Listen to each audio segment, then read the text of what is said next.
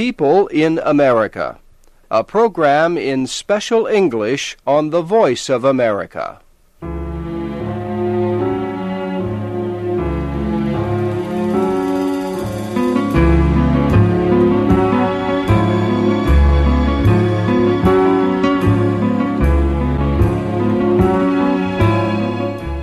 Today, Warren Scheer and Shep O'Neal begin the story of the life of civil rights leader Martin Luther King, Jr.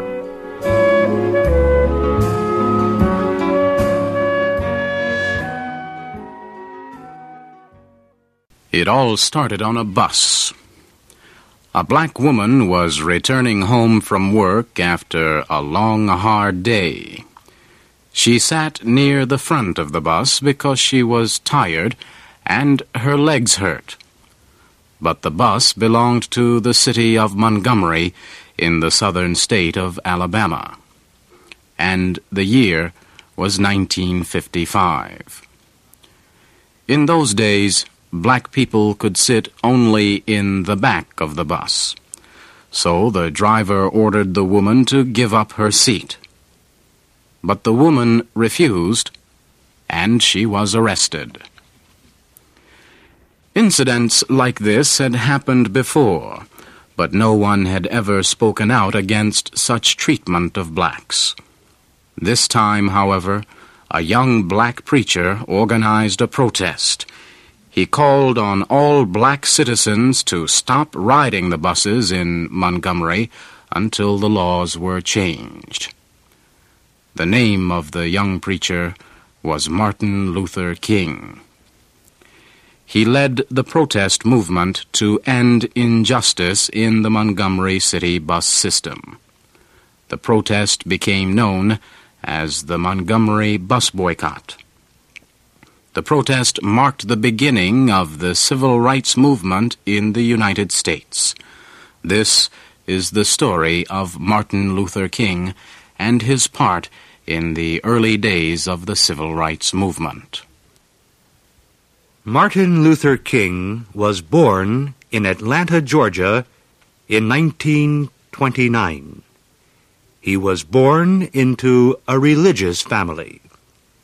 Martin's father was a preacher at a Baptist church, and his mother came from a family with strong ties to the Baptist religion. In 1929, Atlanta was one of the wealthiest cities in the southern part of the United States. Many black families came to the city in search of a better life.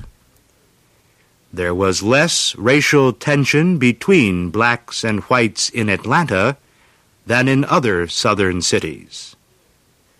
But Atlanta still had laws designed to keep black people separate from whites. The laws of racial separation existed all over the southern part of the United States. They forced blacks to attend separate schools and live in separate areas of a city blacks did not have the same rights as white people and were often poorer and less educated. Martin Luther King did not know about racial separation when he was young, but as he grew older, he soon saw that blacks were not treated equally. One day, Martin and his father went out to buy shoes. They entered a shoe store owned by a white businessman.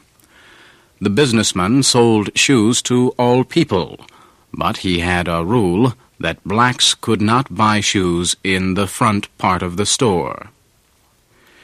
He ordered Martin's father to obey the rule. Martin never forgot his father's angry answer. If you do not sell shoes to black people at the front of the store, you will not sell shoes to us at all. Such incidents, however, were rare during Martin's early life.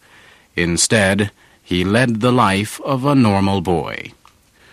Martin liked to learn, and he passed through school very quickly.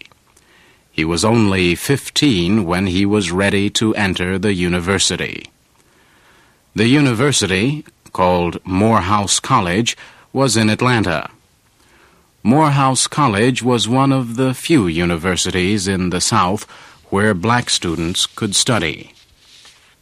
It was at the university that Martin decided to become a preacher. At the same time, he also discovered he had a gift for public speaking. He soon was able to test his gifts. One Sunday, Martin's father asked him to preach at his church. When Martin arrived, the church members were surprised to see such a young man getting ready to speak to them. But they were more surprised to find themselves deeply moved by the words of young Martin Luther King. A church member once described him The boy seemed much older than his years.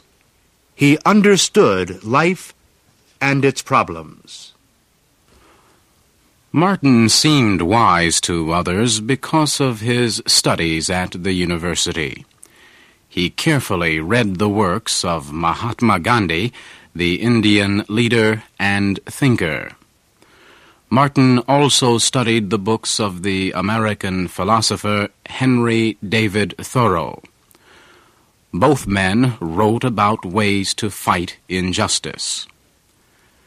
Gandhi had led his people to freedom by peacefully refusing to obey unjust laws. He taught his followers never to use violence. Thoreau also urged people to disobey laws that were not just and to be willing to go to prison for their beliefs. As he studied, Martin thought he had found the answer for his people. The ideas of Gandhi and Thoreau, nonviolence and civil disobedience, could be used together to win equal rights for black Americans. Martin knew then that his decision to become a preacher was right. He believed that as a preacher he could spread the ideas of Gandhi and Thoreau. Years later, he said, my university studies gave me the basic truths I now believe.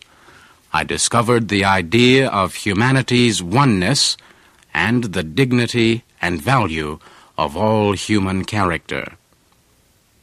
Martin continued his studies in religion for almost ten years. When he was 22, he moved north to study in Boston.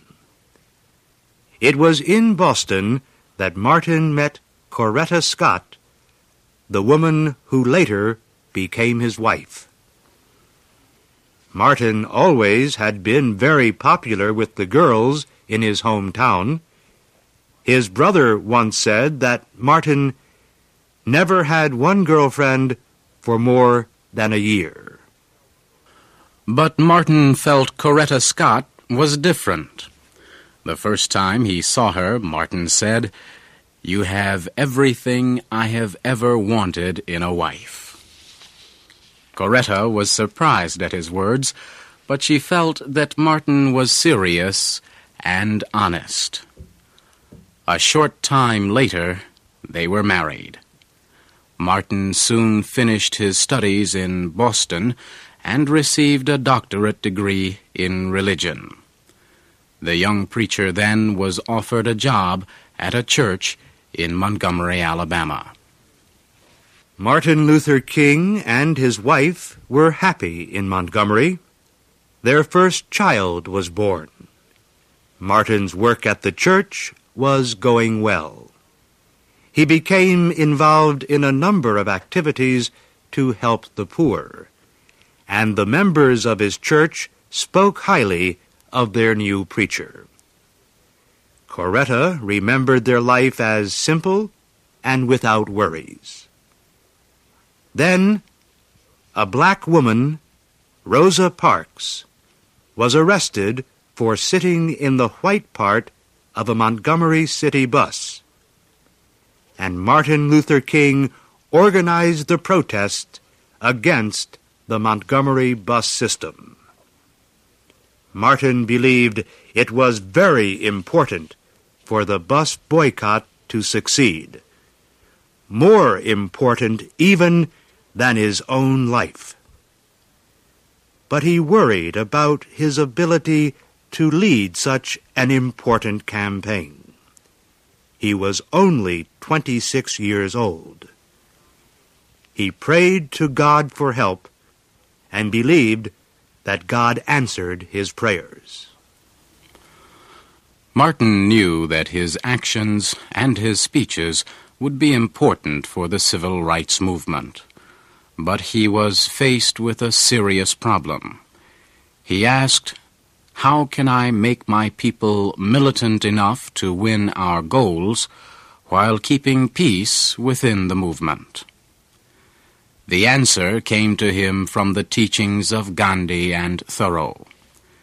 In his first speech as a leader, Martin said, We must seek to show we are right through peaceful, not violent means.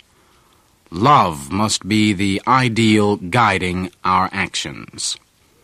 If we protest bravely, and yet with pride and Christian love, then future historians will say, There lived a great people, a black people, who gave new hope to civilization.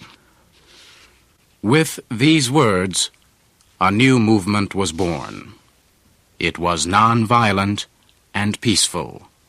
But victory was far from sure, and many difficult days of struggle lay ahead.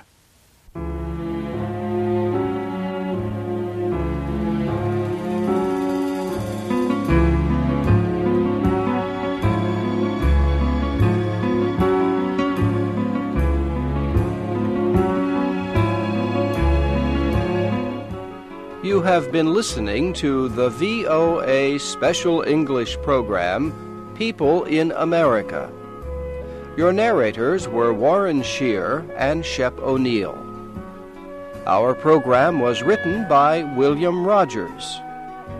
Listen again next week at this time when we will complete the story of civil rights leader Martin Luther King, Jr.